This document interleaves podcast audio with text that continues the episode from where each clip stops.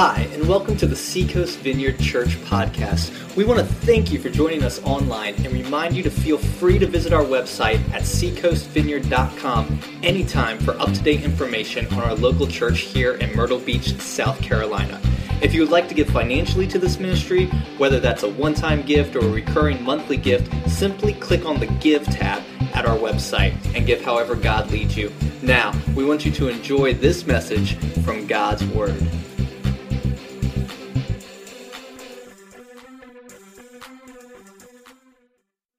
Started a series uh, last week called I Doubt It, where we're taking a look at some of the major objections uh, to faith. And uh, I appreciate some of the feedback I got from some folks uh, last week. I hope you were able to forward any questions you have, any comments you want to me. Just send them to tim at seacoastvineyard.com or go to the Facebook page or whatever. I love, I love a discussion.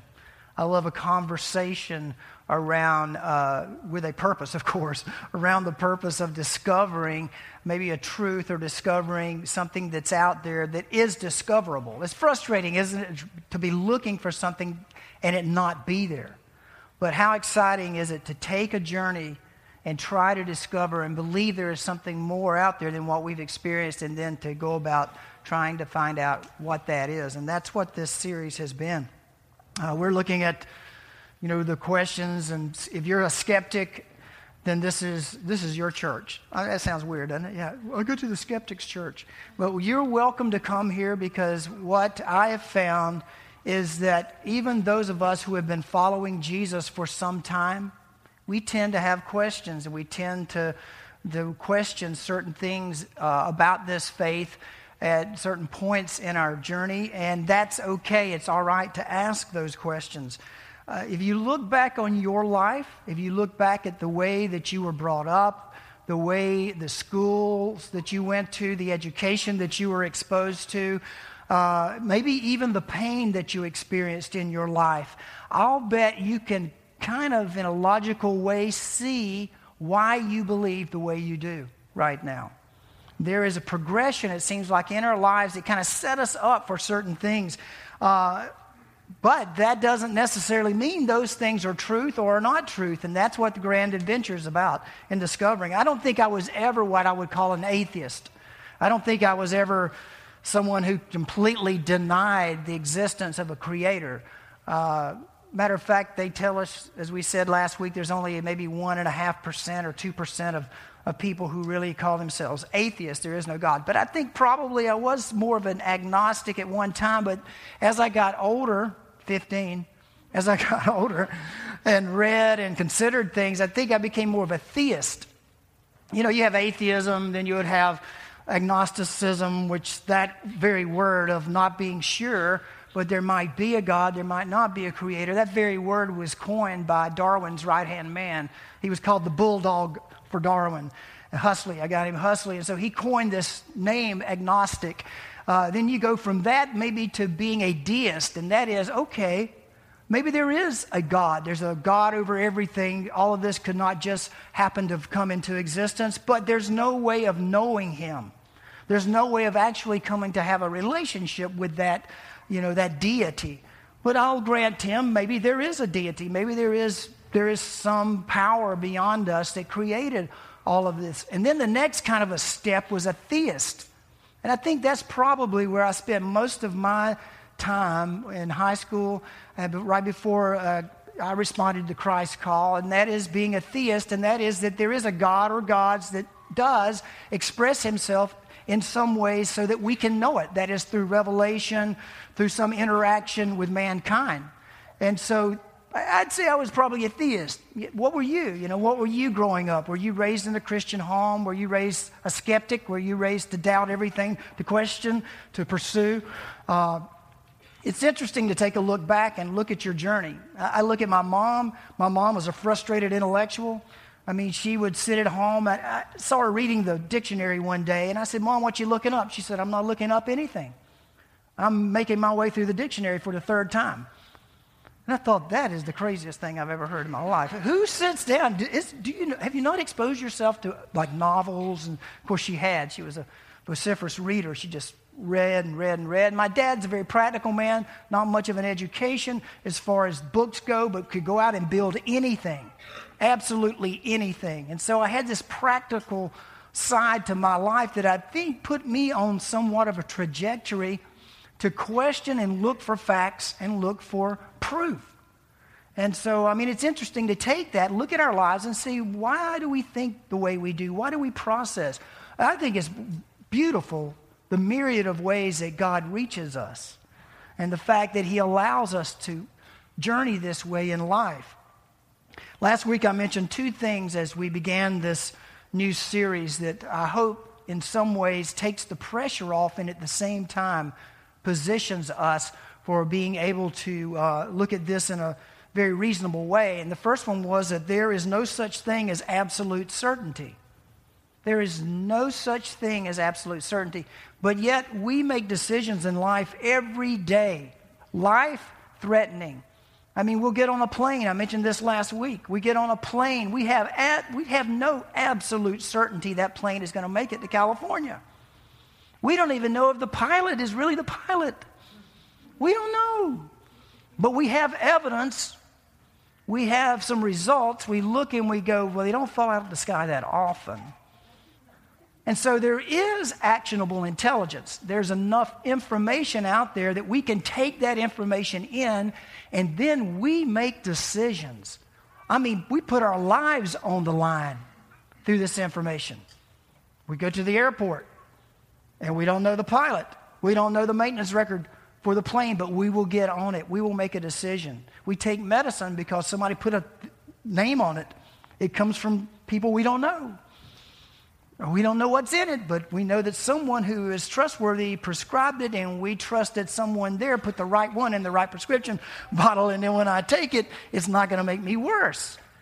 But there's no absolute certainty. I don't know why we want to approach God with, it, with this sense of, I have to be absolutely certain that He exists, when we do everything else in life without that.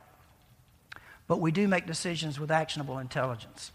And I do believe there are enough clues, there's enough evidence out there for us to make a reasonable decision and choice to step forward toward God.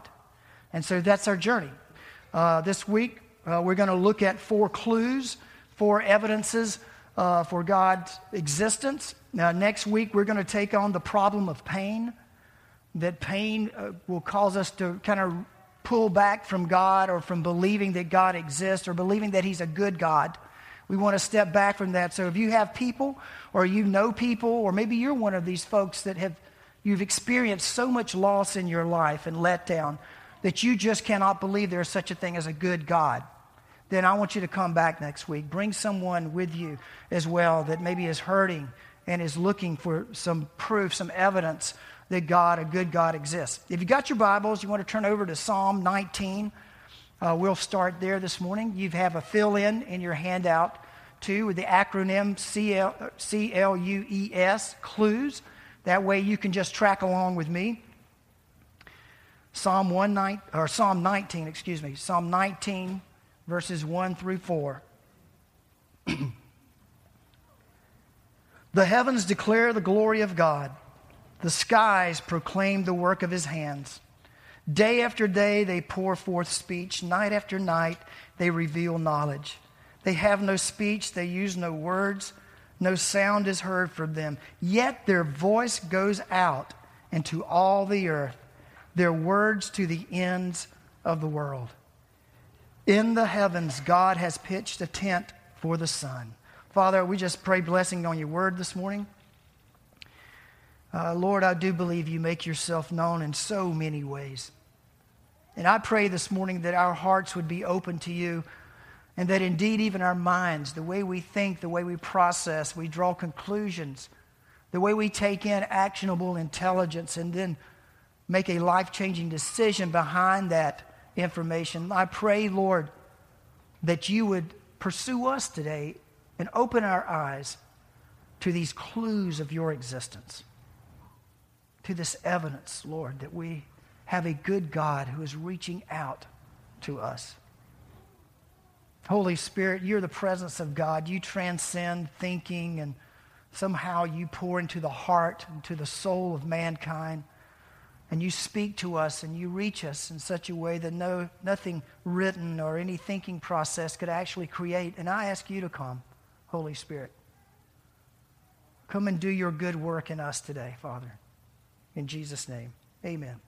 So you got your acronym clues there. In your first one, the C in your fill in, if you want to track along with me, is this there is the clue or the evidence of creation. The clue of creation. Do you guys know what a pulsar is? A star. It's just, I'm just going to boil it down to layman where I can approach it because this is some weighty stuff.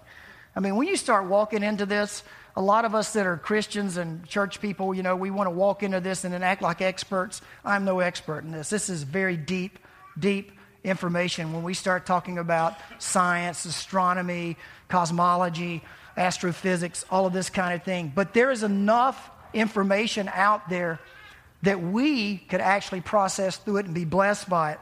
Uh, there's a thing such as a pulsar, which is this amazing star uh, that emits these electromagnetic pulses. And up until the last few decades, I guess, we didn't know that they, were actually making sounds. So I just want you to watch this very short clip. Watch this.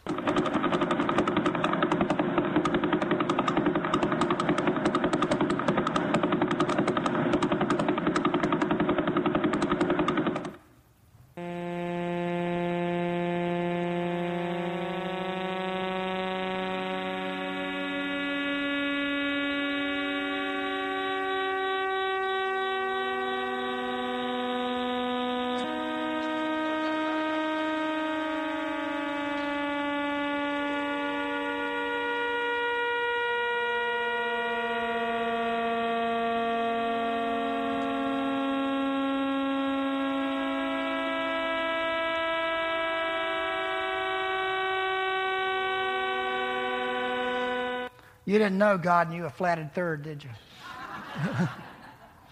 I mean, isn't that crazy? I mean, it's unbelievable. I mean, I read these scriptures, uh, like in Psalm 19, 1 through 4, the heavens declare the glory of God, the skies proclaim the work of his hands. Day after day, they pour forth speech.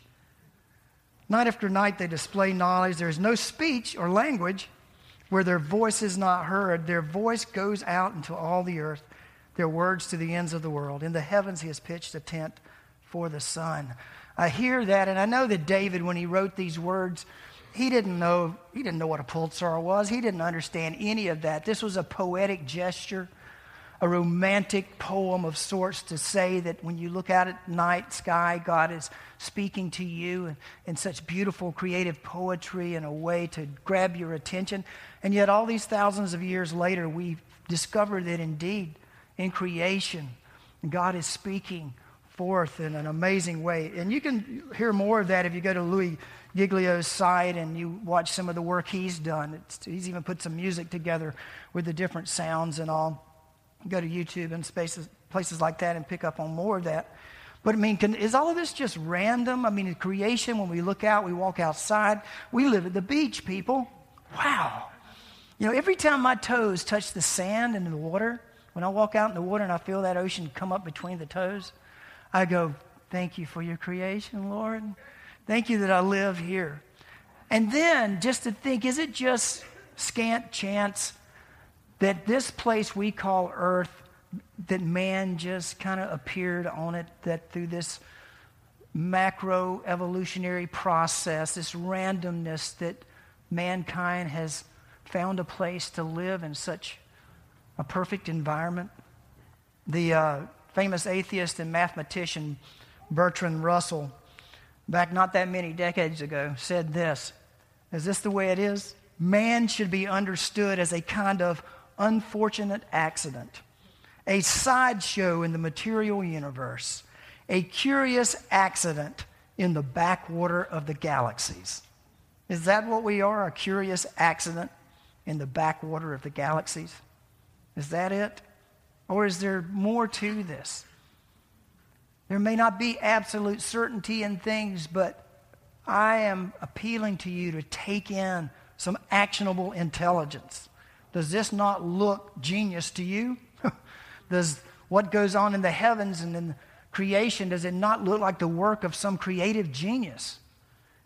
In 1973, on the 500th birthday of Nicholas Copernicus, the founder of astronomy, the father of astronomy, all the well known cosmologists and astrophysicists of the world gathered in Poland to exchange papers and their work. And there was a particular professor there, Brandon Carter, very well known astrophysicist uh, from Cambridge University. And he presented a paper, this is in 1973, called Coincidences and the Anthropic Principle.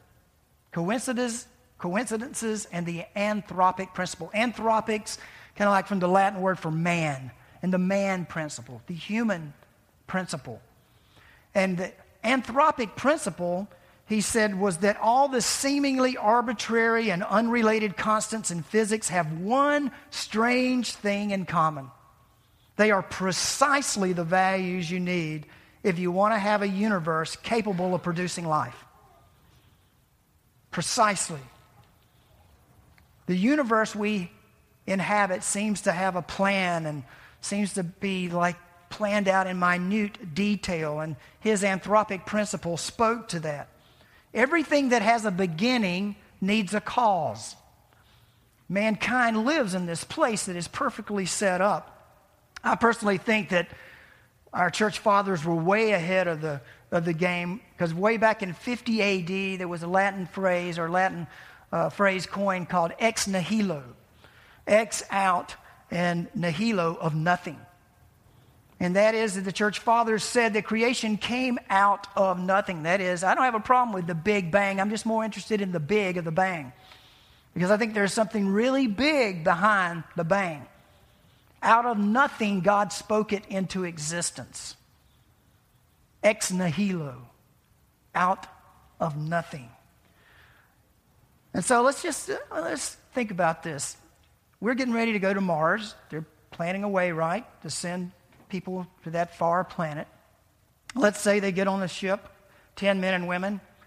They head out towards Mars. Mars, they hit it, they hit orbit, they go down, they land on the surface of Mars. They get their hovercraft out and they begin to explore the surface of Mars.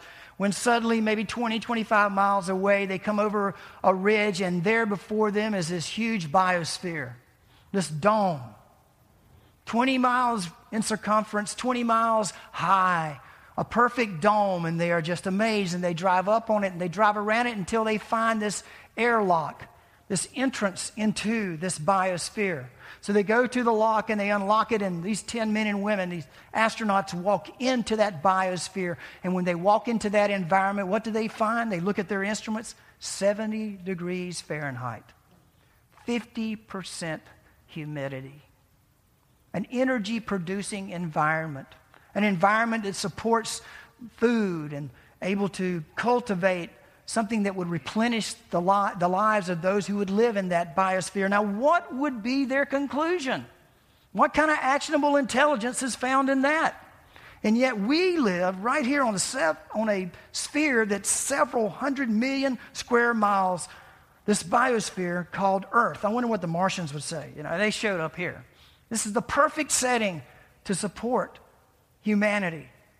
Did you know that if gravity was changed just the minutest part, that it, everything would cease. We'd just fly off the planet. Or we'd be so weighted down we could not even exist. I mean, gravity has been fine tuned to 1 in 10 with 40 zeros behind it. I can't even fathom that, but I did read an example. Because I'm older, I know what a radio dial is. If some of you that are younger, you can Google that. When you get home, you can say, radio dial, what?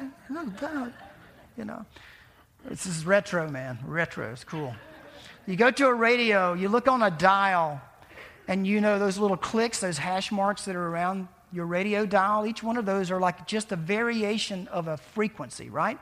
So to dial in, to try to get in where you can hear really well, you've got to find just the right frequency.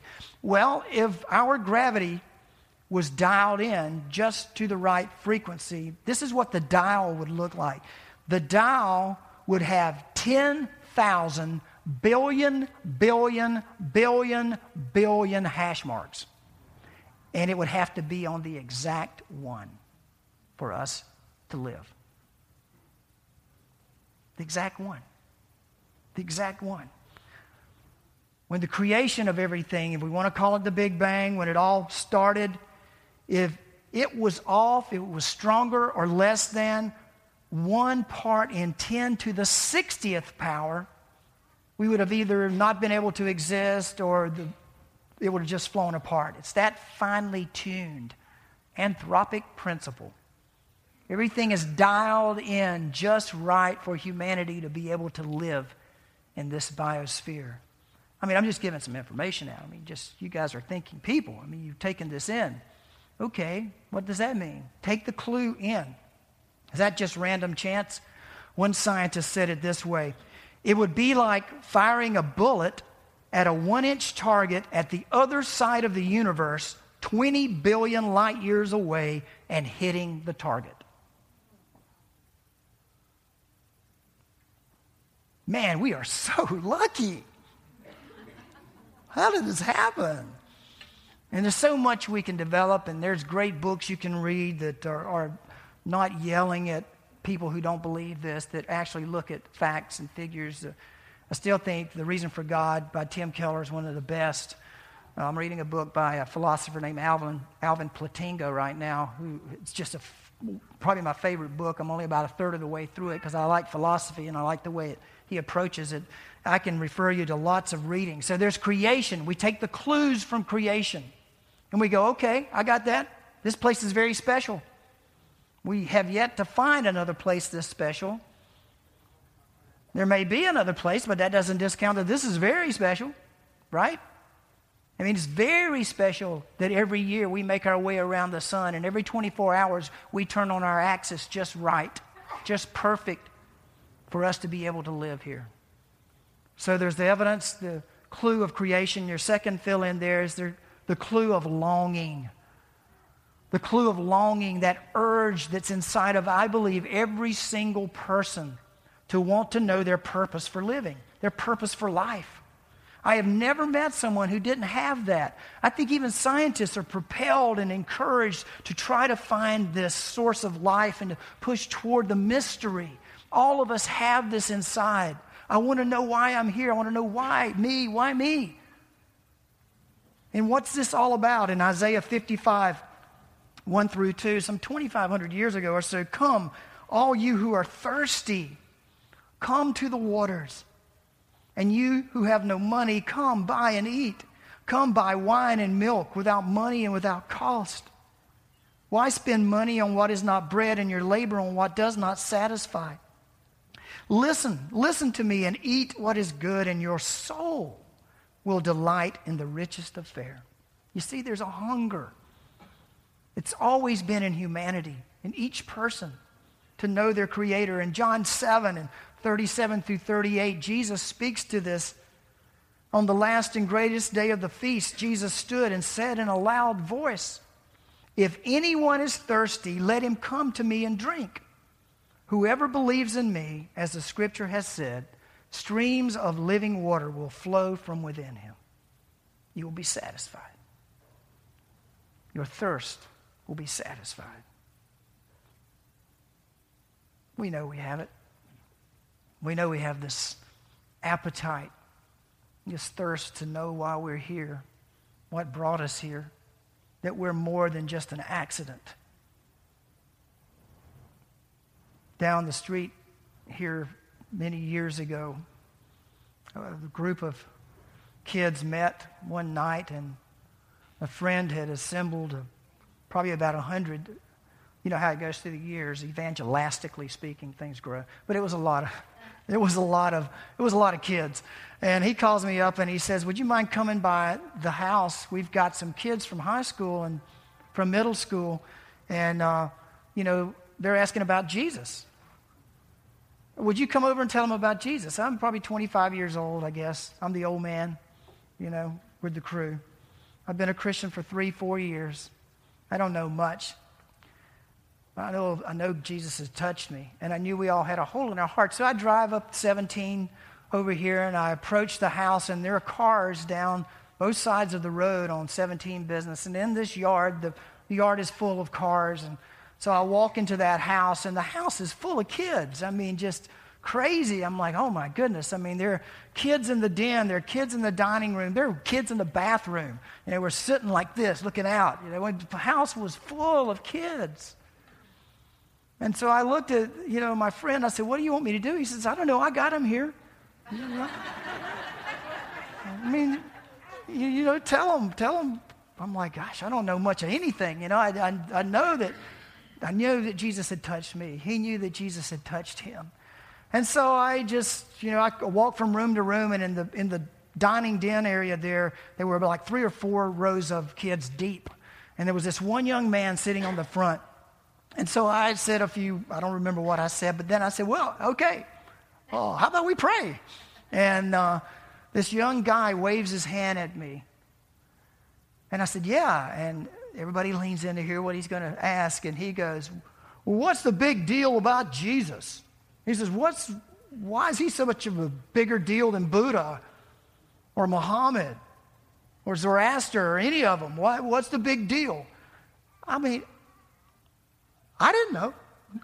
be honest with you. I mean, I'm just starting my journey. I know what Jesus had done to me, but I couldn't go through this list of, well, you see now this and this and this. And so I'm sitting there, and all these kids are leaning in. And he looks like he's there to challenge me. And I'm thinking, man, the devil has brought an enemy in this room tonight, you know. But all of a sudden, I just thought, I don't. So I said, Well, why are you here? And he looked at me and then he fell apart. and he just starts weeping uncontrollably because the hole in his heart had been exposed.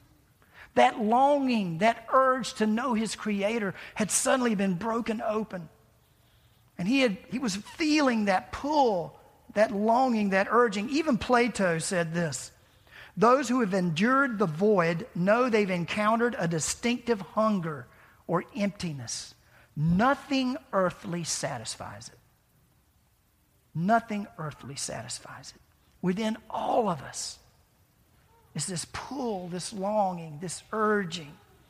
Some of us have tried to touch that eternity. We've tried to touch that sense of fulfillment, and we've substituted all kind of things for it from just lots of sexual activities and exotic things and to making more money, if I can just squeeze out one more thrill of the deal, if I can just like make this happen, then suddenly I feel almost like I'll live forever. I've touched my source of meaning.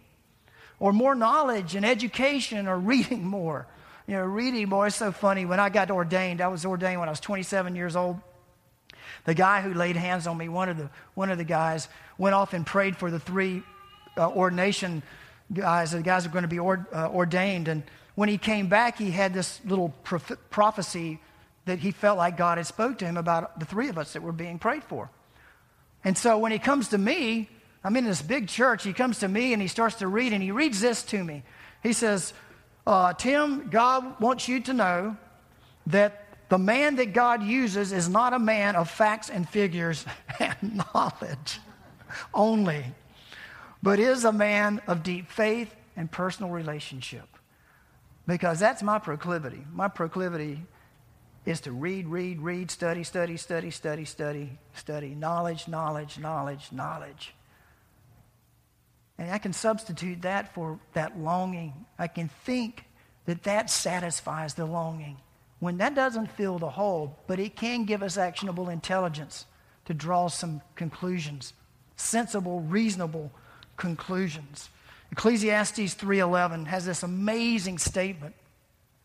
He has made everything beautiful in its time. He has also set eternity in the hearts of men and women. Yet they cannot fathom what God has done from beginning to end. God has placed eternity in your heart, in every person's heart. This sense, this longing, this urge to know your Creator, to know your God. So there's creation, the clues. Okay, let's just take the clues in. Let's just take some information in. And then there's the longing. And then your third one, the you here, is unity. Unity. Now, I, I just want to make a confession to you. The reason I used you and used unity is because I had to have a word with you in it. I'm just going to I mean, I spent like two days on this acronym. I hope you appreciate it. And I mean, this really was killing me. I mean, I had done so many synonyms and work and trying to find, find it. And, uh, you know, I, I just, but, but here's the way it applies, okay? There seems to be this unity of moral obligation in humanity.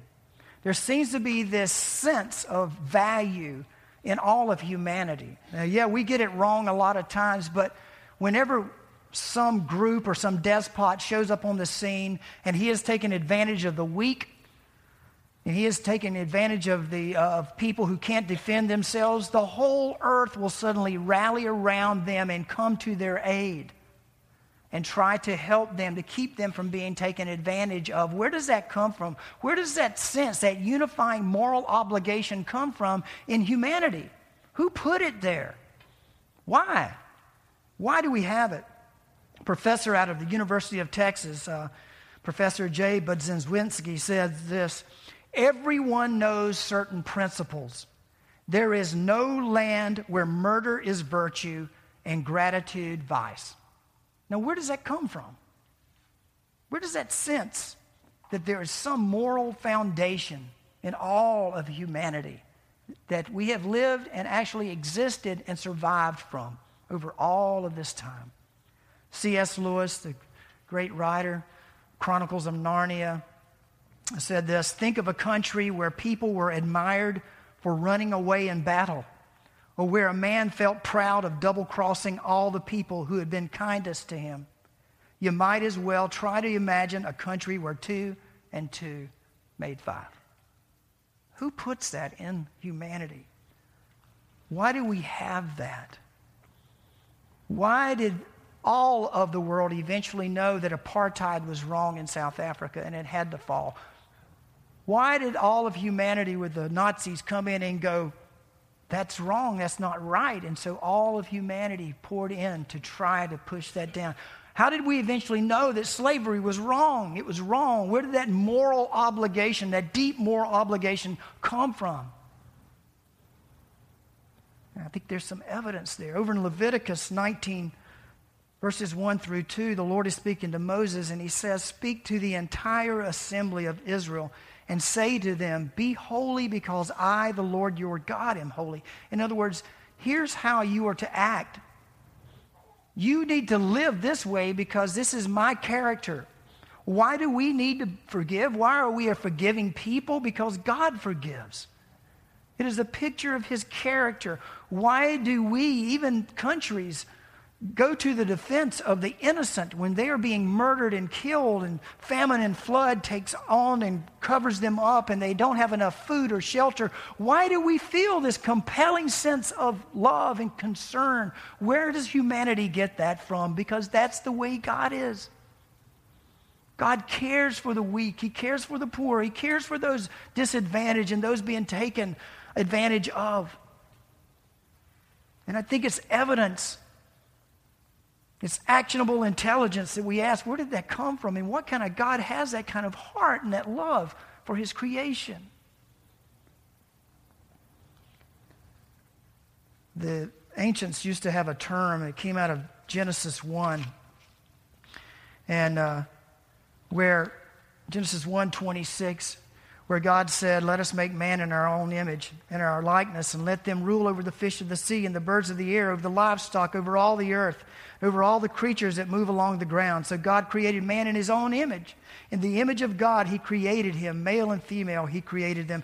There was a term that they called imago Dei, the image of God, that was imprinted on his creation. And when it says image, it means the art of God. Created in the art, it was the art of God, the working of God's unique abilities to create here on this earth you and me. Something very special. I mean, how do we know that people are so special that we should defend the weak? And you say, well, Tim, everybody knows you shouldn't be killing the weak. Really? Who said that? Who, who, where does that come from? Why do we feel responsibility to help people? If you see someone drowning, you want to go help them. If you see someone run out in traffic and is about to be hurt, you want to lean in and, and to rescue them. When we watch the ads on television of people who are starving to death, our hearts go, ah, oh, we pick up the phone, we call in. Where does that come from? Even NATO, when they go in and try to help, I mean, where does that come from in mankind? Is that a deposit? Is that a deposit of God Himself? Because we have survived when certain animals and plant life are extinct now, but we're still here. We're still here. Is there any actionable intelligence in that for us to consider that just maybe we have a God who really cares about us, who really loves us? Tim Keller, in his book, The Reason for God, says if there is no God, then there's no way to say any one action is moral and another immoral, but only I like this. the Bible has a phrase for that when it says, In that day, every man did what was right in his own eyes. Is that the best we can do? But somehow there's this gravitational pull that no matter how bad things get, when the Nazis, when Hitler began to kill so many millions of Jewish people, the world came back in and corrected that. There's something inside of mankind. There's some unifying moral obligation to do something about the injustices. Why should a thoughtful, thinking, reasonable person believe in God? Creation. There's some actionable intelligence. That longing, that urging that you feel inside your heart, that unity of moral obligation that we see in the world and in our own hearts. And lastly, of the clues, that experience. E. C L U E, experience. Experience. I am still amazed now at the change I have seen in so many people over all these years. I have watched people go from being this way, being very immoral, very unloving, with no hope, to being pastors. I have watched people who didn't care about their neighbor at all suddenly come in contact with a loving God and suddenly they are out serving those who have nothing. Who can explain that experience? I mean, for myself, as many times as you're going to hear my story, I love to tell it.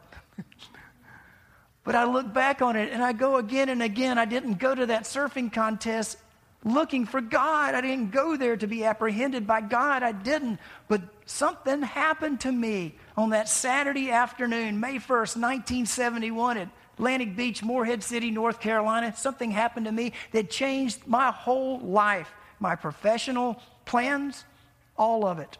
Our life, all of it. It changed it all and set it on a trajectory that brings me right here, right now. You know, you can't argue with experience. People can try to talk you out of it, but you know. You know. When you look at friends of yours who Christ has touched and changed, you know. We used to have a man in our church years ago that would sit in the back at our old location, Vietnam vet, door gunner in Vietnam. And he would sit in the back of the room.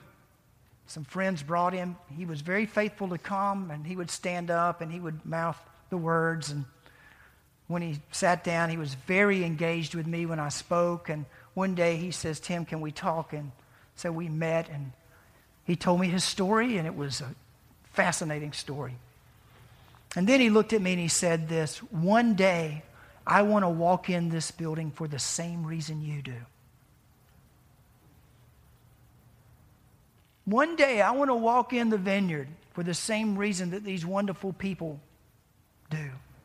One day I want to sing the songs that you guys sing for the same reason that you sing them. Right now I'm here because, to be honest with you, I like this place. I like these people. And I like to hang out here. But one day, one day, I want to do this for the same reason all of you guys do. And about three weeks later, I'm finishing up the sermon. He's sitting on the back. And we get to that point, and I watch him, and I see his body just shaking. He is just shaking all over. And I look, and the tears begin to pour down his face. And I watch his hands go out, and I know what's going on. Because from that point on, He did come in here for the same reason the rest of us came in here. And you can't take that away from him. And that is some actionable intelligence that I cannot explain outside of God doing some crazy work in his life. There's experience. Now, what do we do? I mean, I love C.S. Lewis, by the way. C.S. Lewis, one of, one of the many stories, are sometimes different, differing accounts of what happened with him. But one of the books I read about Lewis was that he said, I got in the car with my brother to go to the zoo and got out a Christian.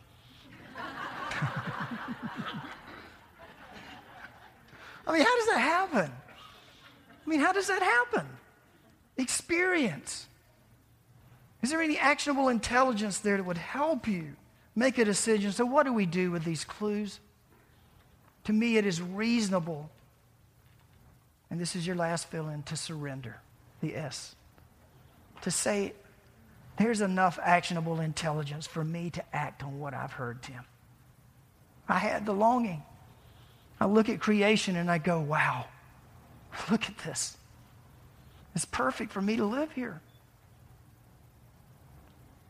I look at the moral, the unity of moral obligation in this world and what has kept us here and kept us together. As messed up as it gets at times, there's still this golden thread of moral obligation in the earth. And I see my friends and I see people who have experienced the presence of God, the salvation, Last week I used the example of getting on a plane that you don't know the pilot, that you don't know the maintenance schedule of the plane, but you make a decision. Well, I want to use that, that metaphor again. Think of it in terms of flying, that it's not just enough to believe that a plane can fly. It's not just enough to understand some aerodynamics. Not enough to believe in air, aviation. It's not enough time to go down to our new terminal, walk around and watch the planes land and watch them take off, to see the pilots go in and out and to listen to the engines roar. It's not enough. That's not going to get you to California. You got to get on the plane. You have to board the plane. And there is enough actionable intelligence.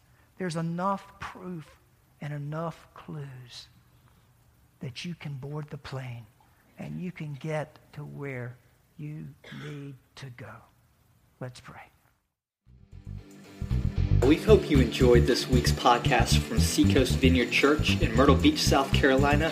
We look forward to you joining us next time on iTunes or at our website, www.seacoastvineyard.com.